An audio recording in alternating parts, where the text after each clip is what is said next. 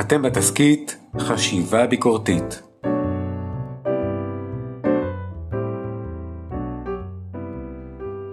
הכובעים של. אני אהיה קצר וענייני. תחשבו על לבן. מה, מה זה מזכיר לכם? לבן הרבה פעמים נחשב ניטרלי. כמו דגל לבן במלחמה. יש שיגידו שזה מתאר את האובייקטיבי, אפילו טהור. צבע ללא רעשי רקע. לא סתם זה הצבע שמשתמשים בו כשאנשים מגיעים לוויד, לחלל. או בכל מפגש עם אלוהים.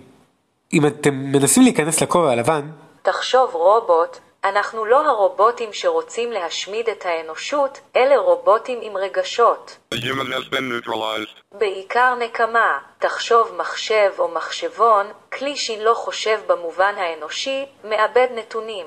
אז כאשר מוצגת טענה או רעיון, יש להשתמש בעובדות, מספרים, ראיות. דגש חשוב הכובע הזה לא נותן לכל העובדות אלפי עמודים כמו גוגל, הוא יותר כמו GPT, הוא חושב רק במונחים של רלוונטיות לשאילתה שקיבל. צמצום המידע בכובע זה נעשה על ידי הקריטריון של שימושיות, זו הדרך בה הכובע הלבן ממקד את הדברים. בכובע הזה חשוב להקשיב ולהפריד את הנתונים מהעמדה, לזקק את המידע. לא בטוחים באמת? השאירו את שתי העובדות, ועם הזמן תגלו אולי מה יותר מדויק. או כדברי אלפי, תשאלו מחדש, איך אפשר לקרוא את זה? בכובע זה חשוב לנסח את הדברים בצורה ברורה ומדויקת לאור המטרה של קבלת מידע או מילוי פערי מידע. כשאנחנו בכובע הלבן, כבני אדם, עלינו לשים לב מתי אנחנו מחפשים לגלות את העובדות, ומתי הן פחות מעניינות אותנו. לראות אם אנחנו מסתכלים עליהן בניטרליות, לא הטיית האישוש או האישור. כלומר, כמה אנחנו מבססים את העובדות והמסקנות על הרעיון המתגבש במוחנו. כלי החשיבה של הכובע הלבן מאוד דומים לדרך לאמת שדיברנו עליה בפרק הקודם שהיא בעצם דרך מסוימת להפוך למעין רובוט. בינינו יותר לכיוון הסייבורג. חשוב לשמור על יחס תואם בין חשיבות העובדה לאמינות המאפיינת אותה.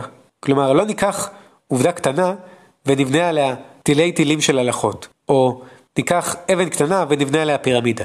אפשר שזה יהיה חצץ בגינה. אז מה נשאל כדי להפעיל את גלגלי חשיבה זו? איזה מידע יש לנו? מה האמינות שלו? איזה מידע אנחנו צריכים להשיג? איזה מידע חסר לנו? איך משיגים את המידע הדרוש?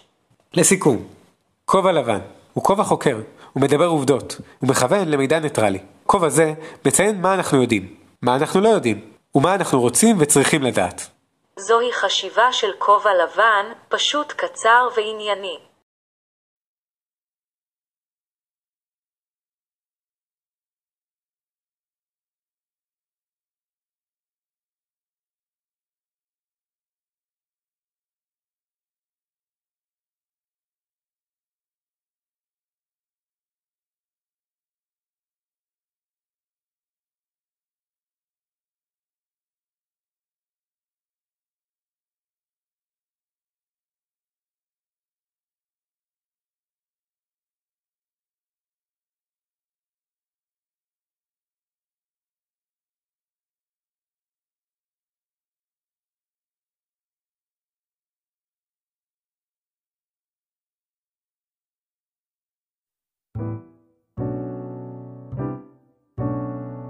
אתם בתסכית חשיבה ביקורתית.